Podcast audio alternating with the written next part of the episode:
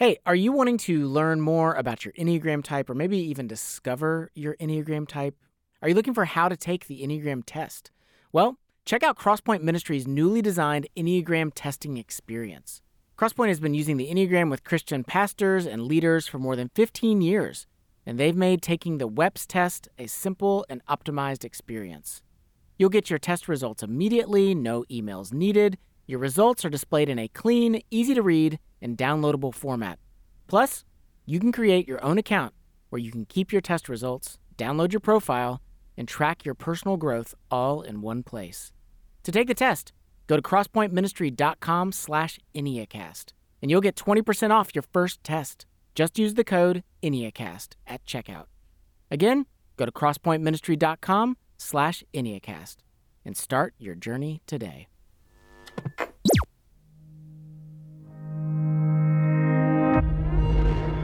Love thy neighborhood. Okay, oh, cool. Oh, definitely. Discipleship and missions for, For modern, modern times.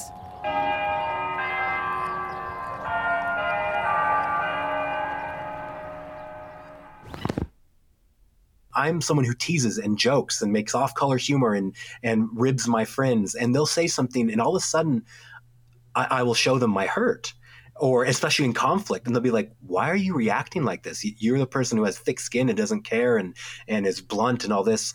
And I think gentleness is something that we need and we don't ever ask for. This is a show about self discovery. about understanding ourselves. about looking into the mirror to see the good. the bad. and the unknown of who we are. This is about how we relate to God. and everyone else. From Love Thy Neighborhood in Louisville, Kentucky. Welcome. Welcome Welcome. to the Enneacast.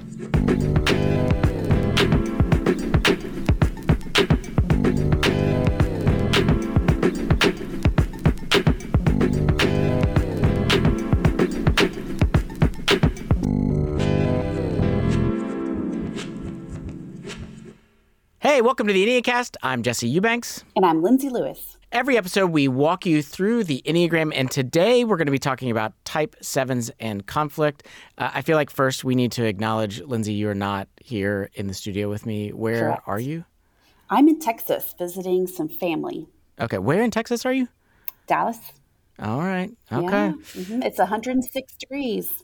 Oh, gosh, that sounds horrible. okay, so let's do a quick refresher. Type 7, when they're healthy, these folks are curious, they are playful, uh, really enthusiastic, they're lighthearted, they radiate optimism.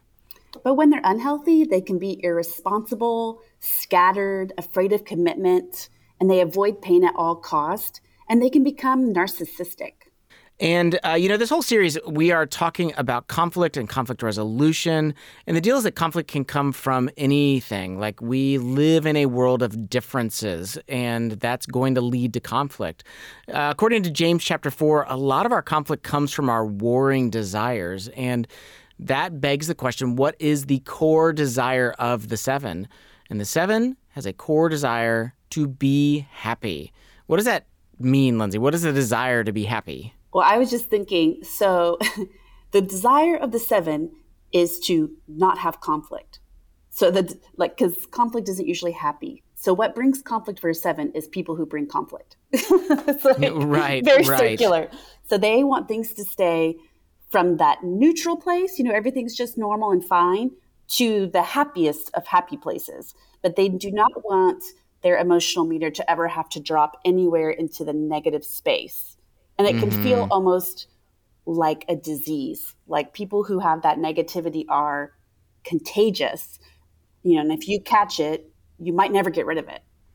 Yeah, yeah, yeah. They, have like this desire to like I don't know, just they want to experience everything, like enjoy life, like drink it in deep, you know, have a great time. Uh, this sense of just enthusiasm and vibrancy in life. So for seven, conflict is naturally going to arise when things become too painful or too serious. Right. And this might be an inner conflict for themselves where they're trying to escape, find something else to do, find somewhere else to be. You know, that, but it can also become interpersonal because they might be tempted in an unhealthy space to say, like, well, just get over it, or, you know, we don't need to dwell on it, or let's go eat ice cream, let's go eat our feelings, you know, so it can, when things are painful or serious, it really can manifest internally or interpersonally. Yeah, for sure. I, I think too about like uh, we did that episode a few episodes back about like the fighting words, how to pick a fight Yes. with each type, you know. And for the seven, this this idea of like you're boring, you're Mhm. not fun, you're a killjoy. Uh, this idea that the seven is contri- is actively contributing to an unhappy life Mhm. is like that's going to be the thing that's going to set them off. Right. So the question is like when conflict does happen because it's going to happen, what do we do with that? Well, we want to remember Jesus' view of conflict that we talked about back in episode 65. And in that episode we talked about the fact that healthy conflict is good. Uh, healthy conflict is transformative, and healthy conflict is an opportunity to love. So, with that in mind, let's take a look at two things. First, how does type 7 tend to approach conflict? And second, how does the 7 resolve conflict?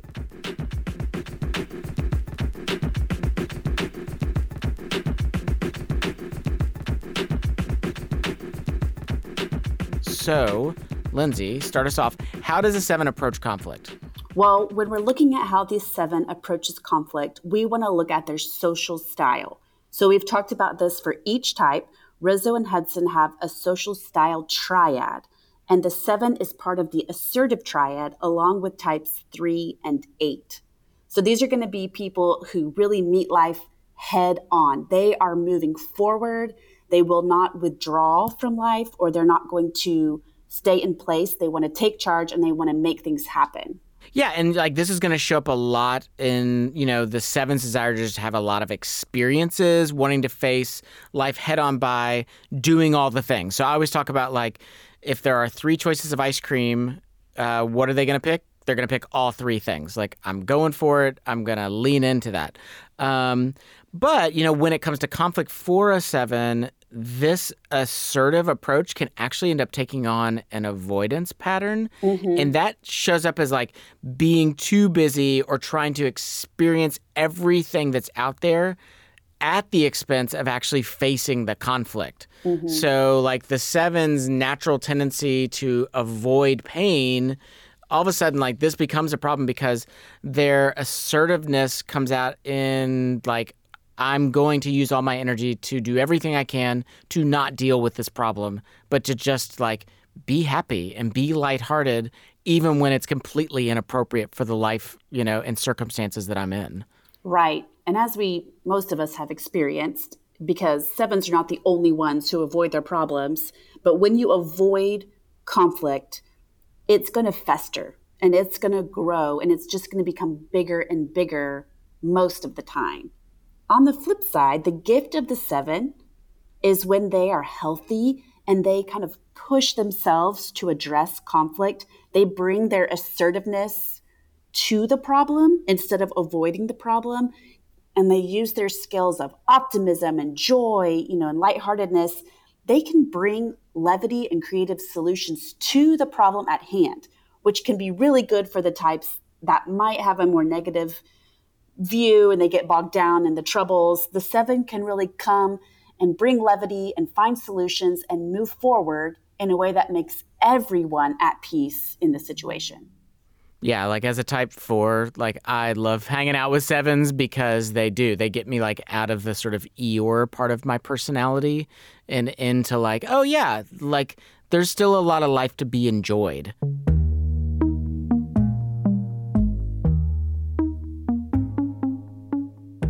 Okay, so that is some about how a seven approaches conflict, but we have this other question how does this type resolve conflict? So, in addition to the social style triad, each type is also part of what Riso and Hudson call a conflict resolution style triad. And the seven's conflict resolution style is positive outlook. So they share this with types two and nine. And folks in this triad, they want to look at the rosy side of things. They want to resolve conflict in an optimistic and a cheerful manner. Uh, so their gift is that sevens are actually, you know, really imaginative um, and they're really creative people. So they can take this imagination, this creativity, and they can bring that into these conflicts to find creative solutions. So uh, when they're healthy, they're not getting bogged down with fatalistic thinking or just simply giving up, but they're bringing this creative energy to figure out things. Right. But the challenge for all of these types in a different way, the two, the nine, and the seven, is that they can sometimes minimize the seriousness of the problem at hand. So we see that with nines, you know, that they don't want to have conflict with people because they don't want to break that relationship. And it takes a lot of energy. And with the twos, they're afraid you won't love them if they have a conflict with you. You know, in the sevens, they have that fear of the negativity and fear of safety and being safe within relationships and life. And so, you know, they're all three of those types are going to find a way to say, no, no, it's no big deal.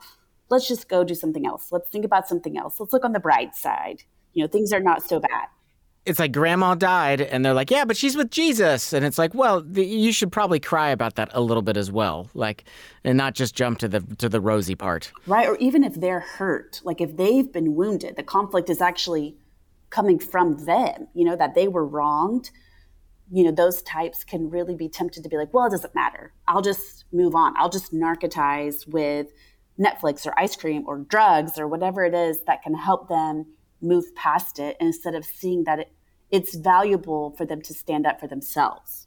Yeah, yeah. So, any tips if somebody's going to go into conflict with a seven? Well, I would say be gentle. You know, sevens, they can be assertive and aggressive, and so people might not think they need to be gentle. But pain and criticism can be really hard for the sevens. So, be really friendly and easy in your approach to a serious discussion. Yeah, sevens are actually the most sensitive to pain of all of the types. And so when you're coming in and you're criticizing, like, assume they're feeling that at about twice the level of everybody else. Mm-hmm. Even if they're not showing it. That's yeah. too. Yeah, yeah. I think also like you can encourage them to get in touch with their their hard emotions, their dark emotions, the the more difficult things. But you got you got to be patient with them. Um, you know, sitting in all that serious stuff, it's it's hard for the seven, and sometimes it's it's you know it's gonna look like them being fidgety or them like trying to jump around to different topics um, and and so there's just a sense where like you, you if you're gonna lean into these hard things you got to give the seven some opportunity to kind of work it out at their pace mm-hmm. Um, okay, so that is a seven's preferred way to resolve conflict. Uh, let's talk a little bit about some of the ways that they can grow in resolving conflict. So, gospel reminder if a seven's desire is to be happy, God responds to them with the healing message that you will be taken care of. Sevens live with the burden that uh, that they have to generate their own happiness mm-hmm. that their desires their longings their wants that the rest of the world is not going to show up and provide those needs for them mm-hmm. or respond or be attuned to them so they've got to be these generators that go out and make all of this good stuff happen and god just says to them i know the desires of your heart and i'm going to respond to them and i'm going to take care of you you don't have to generate everything yourself. Right. And I think that's hard because, you know, as middle aged people, we know that life is hard and there are lots of hard things going on in the world that we are powerless to control. But I just think of um, the psalmist and how he says in several places, you know, to the Lord, you are my delight. You know, that my delight is found in you and in your presence, there's fullness of joy. And that's the joy that sevens really need. And what they bring to the world is that fullness of joy that comes from God, you know, in Christ through the Holy Spirit. Yeah, yeah.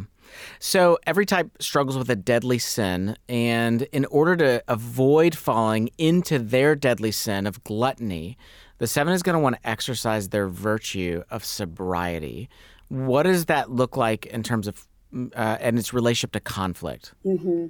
When I think of sobriety, for someone who's kind of Peter Pan, you know, they're going from one adventure to the next, and you know, life is a game, and I, I won't grow up. I think of just being still, You know, I think of sobriety, I think being still and being present to yourself. Like, what are the hard emotions going on with you? What what are those fears? Because they are in that head triad, the fear triad, and and then also being present and still with others. You know that you can be a witness to their pain, even if it's uncomfortable. Just being able to be still and ask yourself, you know, what is motivating me? What is pushing me? What am I avoiding? And those kind of questions can bring that sobriety, you know, into the conflict. Yeah, and I think as part of that too is like the ability to just gather the facts you know? So the the seven can sometimes sort of bounce mentally around so much that there can be a failure to really get uh, like an objective perspective. And so i think that sobriety invites the seven to slow down enough to go like what are the facts of this situation? And then let those facts inform a, a healthy reasonable response. Yeah okay so we are recommending a breath prayer for each of the types what is our breath prayer for type 7 well this one is a little bit of a longer breath prayer, so adapted to your own needs. But we recommend taking a deep breath in, and as you do, you know, saying, God fills me with joy. You know, in your presence, there is fullness of joy. And then as you breathe out, so I don't have to make my own. Mm, that's good. I, I need that prayer myself.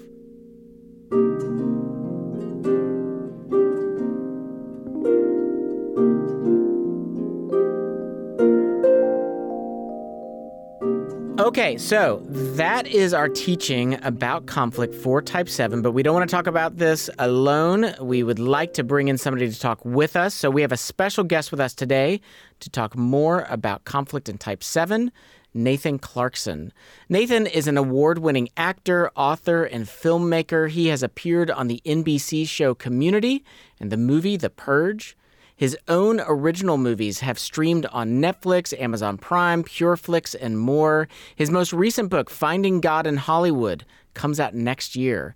Nathan is also a co host on the podcast The Overthinkers, a show about faith, art, philosophy, and the big questions of life. Nathan lives with his wife, Kelia, and his golden retriever, Darcy, and he is a seven on the Enneagram. Welcome to the show, Nathan. Thanks for having me. Excited to be here. Yeah, so glad to talk with you. We are excited to uh, to have this conversation. I guess let's let's start here. When did you first encounter the Enneagram? What insights did you gain from it? Yeah, you know, the Enneagram is something that has been floating around for a long time, and I grew up a big fan and student of psychology and especially uh, personality psychology. And, you know, my parents, uh, from a very young age, we had this grid of uh, Myers Briggs, actually. So, as long as I can remember, we were looking at our own individual personality types. And Enneagram kind of entered the scene in my life oh man, I, maybe it's 2018. I was on set for a movie I was filming, and in the off time, all the actors would be in our uh, in the trailer, and we'd be talking as I said on the next shot. And it turns out that this group of actors were were Enneagram fanatics, and um, they all started trying to type me. And so I was like, well, maybe I should go look for this, you know, look into this myself. And so, long story short, a bunch of actors told me what I was, and I went to see how right or wrong they were. And I kind of went down the rabbit hole at that point, um, finding out that I was a, uh, a, a, seven with a wing eight. And uh, it's just kind of that's where it started. Um, I don't know, three or four years ago. And ever since, it's just been uh, one of the grids with which I understand myself and other people, and it's really been helpful for me along the way. Mm, that's great. That's great. Well, listen, stay with us because when we come back, we're going to continue our conversation about conflict and conflict resolution with Nathan Clarkson. We'll be right back. Hey, listeners, it's Anna, media editor. Here at Love Thy Neighborhood, we partner directly with local nonprofits right here in Louisville. Over the past seven years, our interns have provided over 130,000 work hours free of charge to local ministries. I'm Karen Arrow, and I am the director for Maya Collection. Maya Collection serves the refugee community here in Louisville by teaching and utilizing the crafting skills of refugee artisans to make handmade jewelry, crafts, and textiles. The money made from selling the products goes back to the artisans for them to support themselves and their families. What I always stress is we do this for God's glory and we share Jesus. We don't just help them make money and teach them skills, we also share Jesus with them. Karen told me why she enjoys having interns around. I love having fun, and interns are fun. They're young, they're energetic, they have great ideas. I love listening to them. Um, so I learn from them, they learn from me.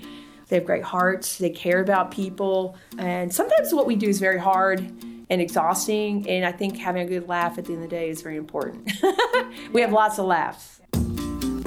If you want a hands on experience of missions in our modern times, come serve with Love Thy Neighborhood.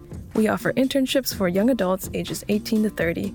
Through the areas of service, community, and discipleship, you'll grow in your faith and your life skills. Learn more at lovethyneighborhood.org.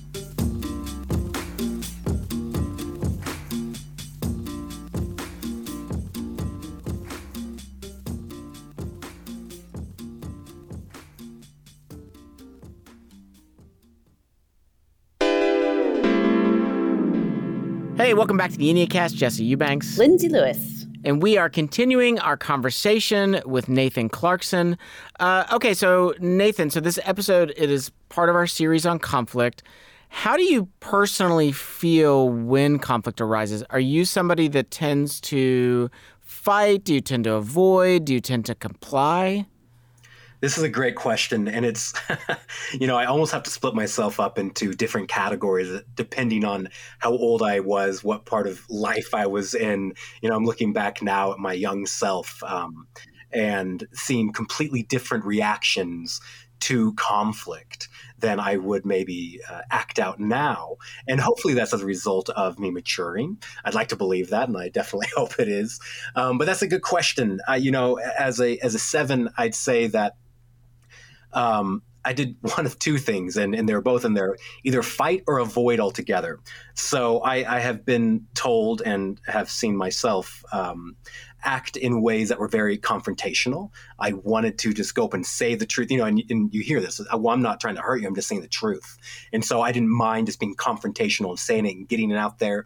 Or if it felt, um, at different times in my life, if it felt, um, superfluous or or boring even uh, i found that i just kind of avoided it and would let friendships kind of fall to the side uh, maybe i got tired of it. So you know there's a happy medium in between these things. I'm still trying to trying to strike that in my old age in my 30s um, but yeah so i would definitely say that it, me and my personality type and i see this described and i see it along uh, a consistent pattern among other sevens in my lives in my life. But i find that confrontation was something I didn't shy away from. And I could see, and there was a good part of that because I would say the thing that needed to be said. In friendships, I would just be upfront about it. But there was also the flip side of that where it's too blunt and I could be accused of being mean or uncaring.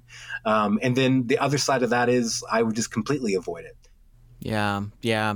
I'm wonder I'm wondering too, even about like um, how much a role like your eight wing could be playing in some of your approach to it as well. You know, because eights like eights have that they, they kind of get energized at moments you know when there's confrontation and they tend to have that reputation of being really straightforward you know? And because uh, i'm thinking about like seven wing sixes that i know and they they tend to go a little more in the avoidance direction uh, you know? And so yeah i'm i'm just yeah i'm just thinking a lot about i'm wondering how much that eight wing is playing a role in some of that. I think the you know as i as i look and have thought about it a lot i think the eight wing definitely comes in, especially in conflict, interestingly enough, and how it mixes with my seven is really interesting. But conflict is not something I fear. It's something I in, enjoy is the wrong word. Um, I almost feel tasked to do it, if I'm being completely honest. It's something that I feel, you know, because you mentioned, and when you were kind of going over that, um, that the very often the sevens feel that they have to bring about whatever they want in the world that it, it's incumbent upon them to act in the world. And so I, I, feel that that part of the seven mixed with the eight which is i feel incumbent to say something or do something or um, especially with relationships and conflict is be upfront. And so those those two uh, uh the, the two types mixing together can kind of create this well i'm going to have to say this to this person. I'm going to have to be upfront. I'm going to have to confront this. And so it's been an interesting uh, kind of combination of the types and how they come out uh, within the context of, of conflict. Yeah. Nathan can you tell us a story where you had a conflict and you saw yourself acting out of the unhealthy side of your type? Yeah, absolutely. Oh man, how, I have a few I could pick from, um, but y- you know, uh, recently, you know, a, a, a, friend came to me and um, shared some uh, some things that they're struggling with in terms of addiction and um, and really difficult things. And my first reaction, interestingly enough, was to, ah, let's not worry about that. I don't care. Let's just be friends. Let's have fun. Let's hang out. Of course, I wanted to help them. I care about them, um, but I, I, didn't really want to get um, involved. I wanted to keep the friendship and fun, and, and my hope was that out of the friendship they would find, you know, whatever it might be. But you know, let's not worry about that. And then it got to a point um, where they did want me to talk about it, and so all of a sudden that kind of eight wing with I'm going to have to fix this mixed with a seven came in, and all of a sudden I found myself being overly blunt. So I went from this kind of eh, let's not worry about it to all of a sudden I felt pushed to this place where I was like, I, almost, you know, I hesitate to say mean, but just overly blunt. And and to be honest, I, I think a lot of the things I was saying were true, but it had a detrimental effect on the relationship and I hurt someone I loved. And so it was that confrontational um, aspect of me that I realized is there mixed with the avoidant that I realized there has to have been a healthier way to do this. And, and luckily, you know, it's such a good friendship that there was grace given on both sides. But eventually I came to a place, you know, through prayer time and, and that, okay, how can I both be honest and truthful, not avoidant? Um, and then onto the other side while still uh, giving love and grace and understanding all at once. And so it's it's definitely a cocktail of things you have to mix with that. But it was definitely something I saw that first I was avoidant, and then I was just overly blunt, and that neither of those things were actually of benefit, or at least of strong benefit to the person who really needed me. And so what ultimately what ended up helping was me being honest while saying, but we're still friends and let's have fun. So it's kind of this mix of things of I'm going to be truthful to you, but I still love you. We're going to have fun and be friends. And so I found that to be the most beneficial and healing thing. And that's what ultimately I think um, it helped the relationship and it helped the person in their own particular struggles. Uh, yeah, that is that is so good. Well, uh, talk to us a little bit about how your faith in Jesus impacts how you relate to other people in conflict. Well, it's you know it's interesting. Sometimes we think of our religious lives and our beliefs as kind of this abstract thing, right? But really, where I find that my faith impacts me most with how I engage with conflict is the person of Jesus. Because all through scripture and the gospels, we get to see this very visceral and detailed account of Jesus dealing with conflict. And I feel like no matter what type you are, there's something that, um, one, that he probably exhibits positively, how you might exhibit positively. Uh, positive behavior in conflict. You know, he can be both. Jesus was both um, upfront and blunt and honest, you know, in, in some instances, maybe with the Pharisees or even with his disciples. And then there are other times you see that he uses real gentleness and he uses real um, uh, uh long suffering in how he communicates with people. And so when I look to how I ought to uh, engage with conflict, I really try to understand and know and be familiar with and let it affect me the personhood of Christ because I feel like every um, every good aspect of every different type is going to be wrapped up in his in his personhood. And so that really is the thing that affects me most is that when i am in conflict with someone be it a family member or a friend or even just at work um, what i can do is i can go back to scripture and say how and you know this is a little cheesy but i'm you know i grew up in in uh, youth group but it, it really is what would jesus do? How would jesus act in this um, this scenario in the, in this context. And luckily enough, in the Gospels, we can find the way that Jesus engaged with conflict and right there. And so that's really how my faith does it. It's through the personhood of Christ. It's through the vision and through the story of Him that we've been given. Mm, that's lovely. Yeah, we talk a lot about uh, in our ministry and in our podcast. We talk a lot about walking in both the life and the lifestyle of Jesus. You know, and mm-hmm. I feel mm-hmm. like that's that's what you're getting at is like okay, how do I follow Jesus and and emulate him? Yes. You know, in the midst of these, you know, nuanced, complicated interactions with other people. Yes, absolutely. That's so good. So that's, you know, the number one thing is how Jesus impacts you in conflict. But how does knowing the Enneagram also come alongside to help you in conflict?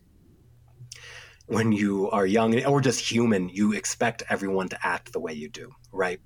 Um, and the Enneagram says, it, you know, it, it gives a certain amount of types and says, listen, people are totally different from you. There's a lot of people who interact with the world and reality and conflict and struggles and pain totally different from you. And it's not wrong that they do that. And it's also not wrong that you interact with these things in the way that you do.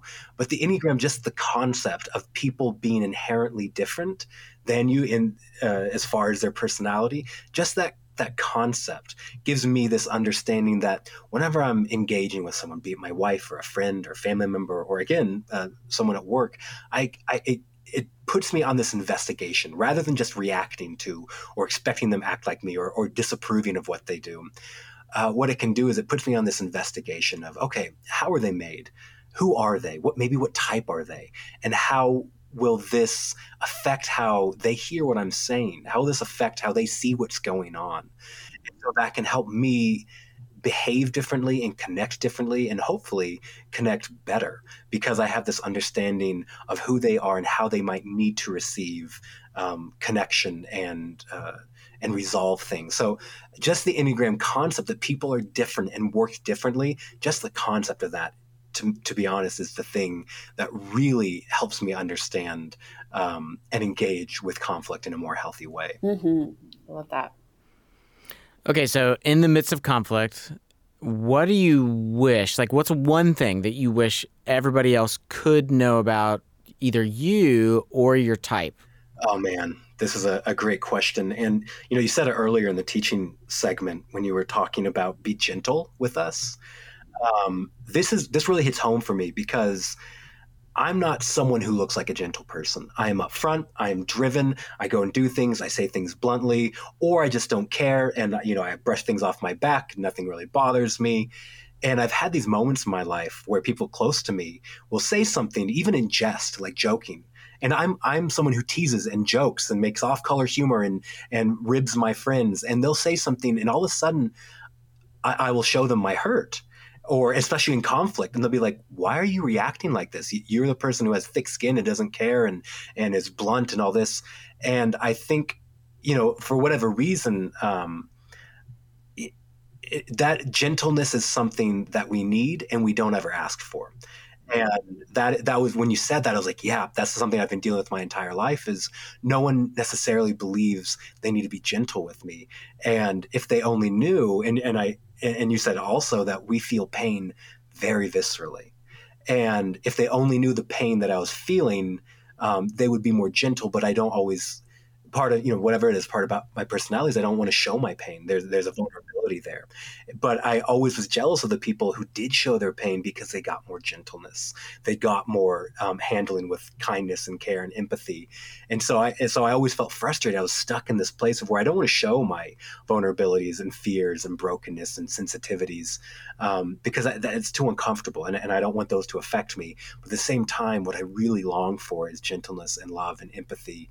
Um, and so it's i didn't know how to ask for it and i didn't even want to show it but i want people to give that to me regardless. So i would say if you have a seven especially a seven wing eight in your life um, even if you don't see them asking for it offer them gentleness. It is something that has I mean, unmeasured amount of effect on my life when someone offers me gentleness, even though I'm not necessarily known as a gentle person, it really can reorient me towards health and connection with said person. And so gentleness is a really big thing that I wish that I wish I knew how to ask for better, but really does have a large effect on me. That's so helpful to know. Okay, so last question. The virtue of your type is sobriety. How do you think sobriety helps your type approach conflict in a healthier way? Mm, that's an interesting question. I, I don't know if I've really considered that before. And, you know, it, it's interesting considering the, the virtue and the vice of the seven, and one is indulgence and one is sobriety, kind of these two different sides of the same coin. And that, that is obviously something that has been a, consi- a constant throughout my life. Um, but I'm thinking when I'm healthier, I am able, in, in a sober mind, um, you know, sobriety as a concept is learning the amount of something, the, the, the healthy amount of something.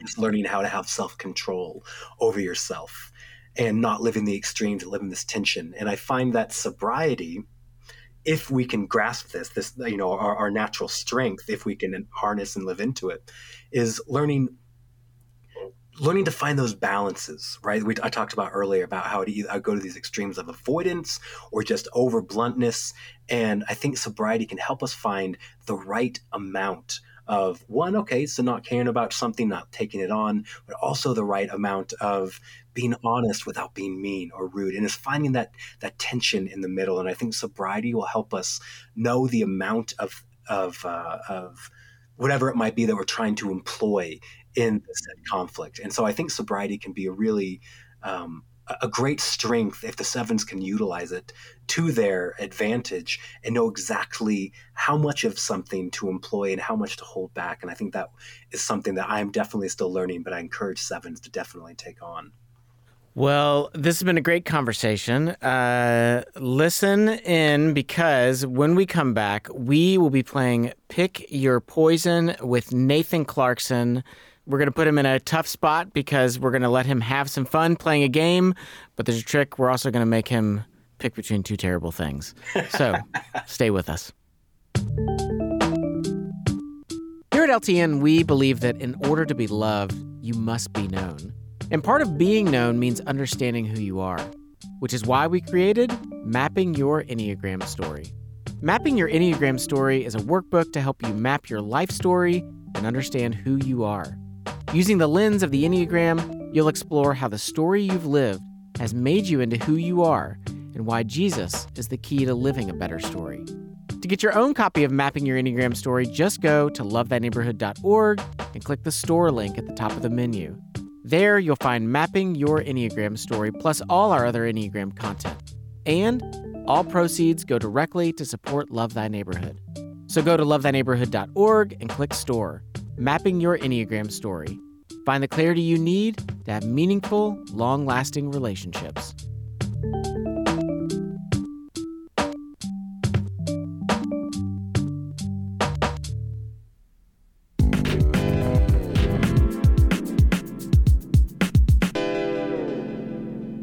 Welcome back to the Enneacast, Jesse Eubanks, Lindsay Lewis. And now it's time for Pick Your Poison.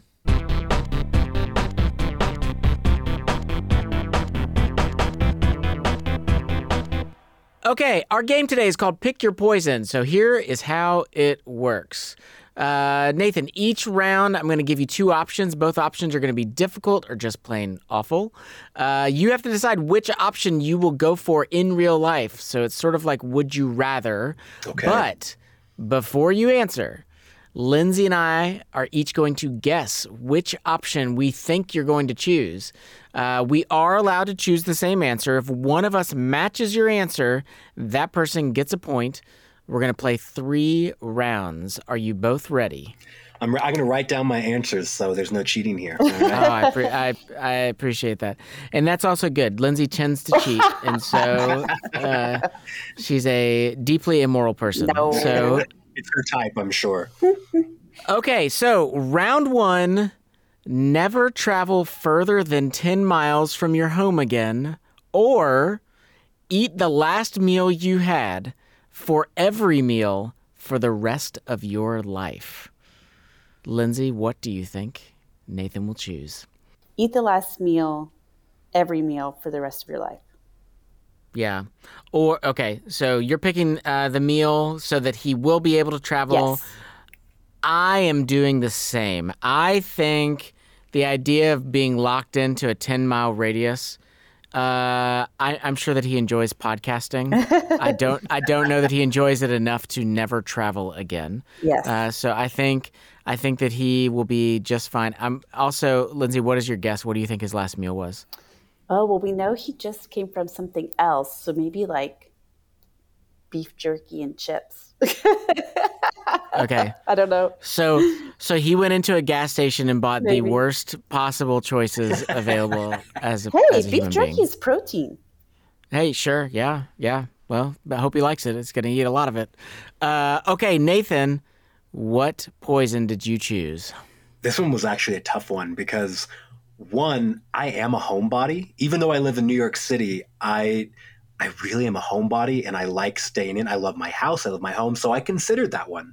But my whole life is predicated on going to beautiful, wonderful places and getting to be on set in really amazing things. I think it would really depress me to only stay in one place forever. And listen, this is going to be tough because I am a foodie. I live in New York. I travel around the world and love experiencing wonderful food. But at the end of the day, I got to go with I'll just eat the same meal forever and ever, and uh, as long as I can travel. So you guys, you guys got it right. And the meal, the meal you'll be eating, what what would meal it be? The me I will be eating is um, a breakfast sandwich that me and my wife have perfected over the course of uh, the pandemic lockdowns in New York City. Wow. We got really good at cooking, and so I'm in pretty good hands. Yeah. It's an amazing breakfast sandwich. We call it the um, McClarkson, which is a takeoff from McClarkson. so I'm okay with that. It's Yeah. cheesy, it's eggy, bacon. So yeah, I'm all about it. Well, that's better than beef Excellent. jerky and chips. That's true. For sure. Yes. Yeah, yeah. I'm next time I'm in New York City, I'm going to go restaurant to restaurant saying I, I need the McClarkson, and we'll we'll see what see what they can offer. So, Lindsay, you got a point, and I got a point. Okay, round two.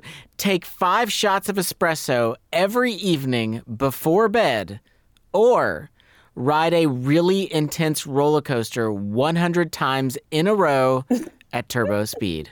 Those are both so terrible. You know I'm what? The, here's, I would live through both of those. Yeah, things. you're- Here's the deal, though. It, I feel like both of these actually just describe the brain of a seven. Yeah. Uh, they're both metaphors. Uh, um, okay, so is it take five shots of espresso every evening before bed or ride a really intense roller coaster 100 times in a row at turbo speed? Lindsay, I'm going to go with think? roller coaster because roller you have to do it a hundred times in a row, but then you're done. But the five shots Yeah. of espresso is every evening before bed for the rest of your life. Yeah, yeah, yeah. The, the the the roller coaster at least is like uh has a start and a finish to it. Yeah, but you might You have a heart attack either way for either one. Um, okay, I'm actually gonna go take five shots of espresso every evening before bed. Uh, it could lead to some really creative dreams, you know. Um, um, so okay, Nathan, what's your poison? Oh man, this was a rough one because you're right. I thought about the the roller coaster; it could be done, but I'm worried I wouldn't survive. yeah. and I will say, for whatever reason, I've been blessed. My you know my family we just we just loads of caffeine. It doesn't affect me at all. I can have three cups of coffee at night and it doesn't do anything. So you know, I think I could probably even enjoy that just having a big strong cup of coffee every night. so I gotta go with the five shots of espresso.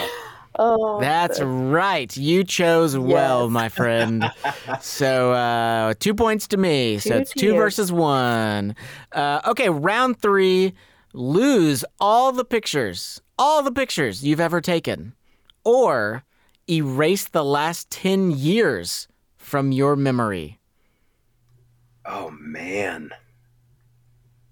Wow. Mm. Okay. Man, the stake, the stakes, the stakes, on the stakes on this one feel extremely Mm-hmm, high.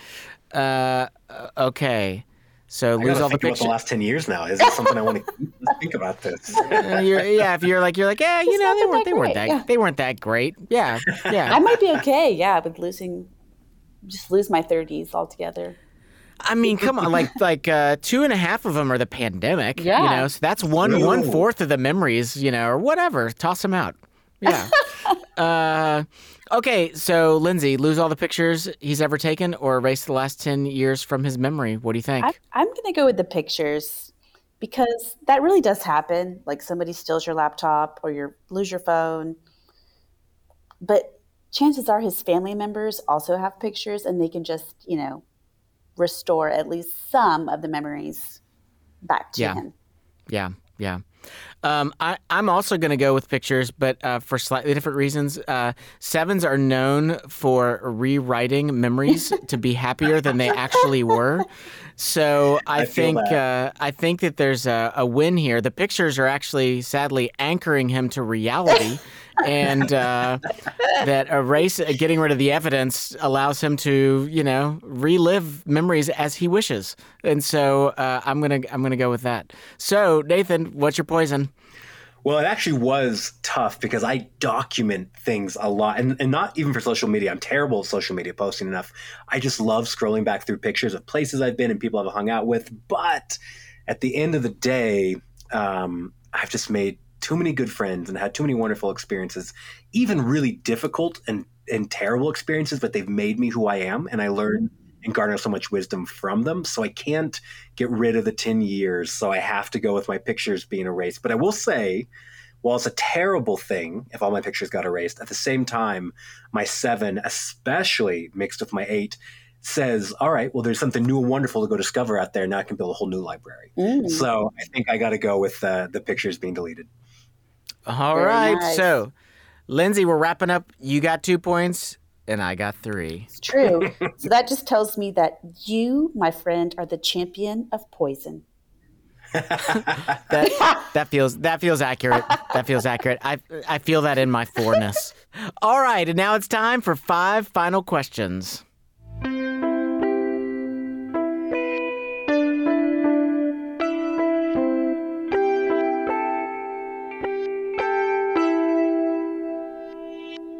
All right, Nathan, number one Who are two people you currently admire, but no Bible characters are allowed? Okay, well, I did think about this, and you know, part of me always wants to come up with like really interesting, obscure people that no one knows, because um, then I'll look cool. Yeah, that's what but, Jesse would do. that's right. But I'm not going to do that. I'm just going to be honest um, and say one of them, one of the most influential people in my life, uh, who I, who I really really respect as a writer, uh, the author of the Narnia series, who we all love, C.S. Lewis. Um, C.S. Lewis's writing has been influential to me since I was a child reading Narnia. It gave me a grasp of the spiritual world in a beautiful way, where church was so boring to me, especially as someone who wanted something beautiful and creative and alive. You know, old pews and and droning sermons. Um, it was hard for me to connect with faith until I read Narnia and it was beautiful and faith was put in this beautiful story in a context. And so i have to thank cs lewis.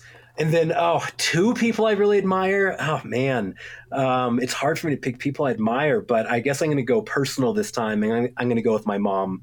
Um, my mom did similarly to to cs lewis um, she gave me a vision of god that was beautiful and wonderful. And uh, it was a story that invited me into. And she also raising a seven, raising out of the box kids. You know, we, we wrote a, a, book together called Different, which is about um, me being uh, a, a, kid with mental illness and learning disabilities, and her being a mom raising that kid. And I have to, I'm just so thankful that I had the mom I did who saw me as a unique and beautiful creation, where so many places and culture in the world um, I felt uh, separated from or too dumb or too much.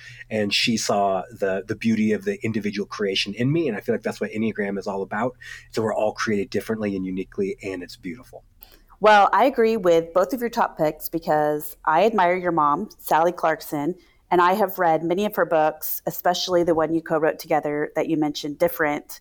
But also, I don't know the title. Maybe Nathan, you can tell us. But she has one about setting the table.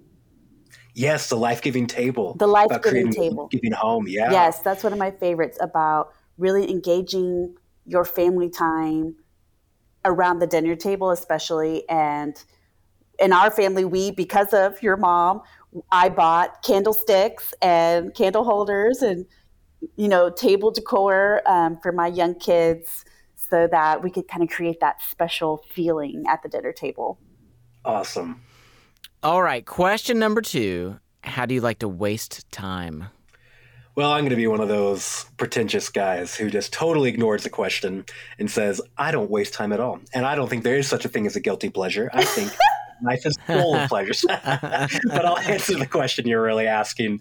And in my spare time, the way I quote wasted, although I don't believe it to be waste, is uh, I, I'm a video gamer. One, I love video games. I think it's such a beautiful way to tell stories and to create community. I think it's um, it invites the the player into a story to have agency in it. So I love playing video games. I think they're so artistic and beautiful, and it's such a cool storytelling medium now. Um, I also love reading mysteries. You know, a lot of times I, I, tell people I'm reading philosophy and theology, which I am. But uh, if there's a quote guilty pleasure, I love reading murder mysteries, um, and I will tell you more about that in an upcoming question. All right, number three. What is on your nightstand right now? Okay, what is on my nightstand right now? Let me pull it. Okay, well, um, for the, you know this year I've been trying to for the past few years actually really get down and read some of the things I've needed to uh, read. So you know this year I've been reading Plato, I've been reading Kafka, Confucius, Carl Jung, and more. And all of a sudden you know, it got to summer and I said, I need a palate cleanser. I need something fun and light. My brain and my body are tired. And so, as I alluded to, I love reading mysteries. And there's a mystery series that I found during the pandemic um, called uh, oh, what's the series called um, Jemma Monroe Mysteries, and I'm on the third one right now called Lost Lake, and it's a little it's a it's a little town with a detective, and it starts off in the first book. She's pregnant and a, a single mom who's trying to solve a murder and worry about life and family and things, and it, they're so endearing but incredibly insightful about humanity and people. And right now, I am reading the third one in the series called Lost Lake, so I highly encourage you if you enjoy um, a fun escapist mysteries while at the same time can provide really insightful um, uh, insights into people and human behavior and who we are, I highly encourage the uh, the Jemma Monroe series. That's good. That's good. Uh, okay, uh, question number four. What is an important lesson that you have learned from failing?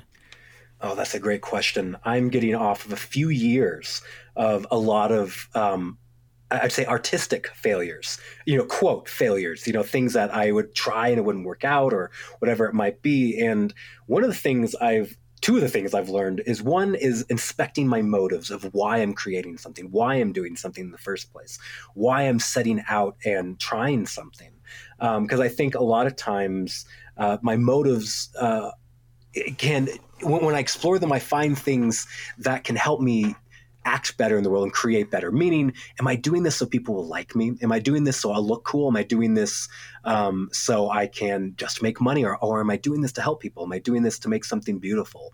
And so, one of the things I'm failing that's made me question is why did I try this in the first place? And so, questioning my motives has been a good thing. And then also, I'd say through failing, I've also had to learn to ask where am i putting my identity? You know where am i feeling significant?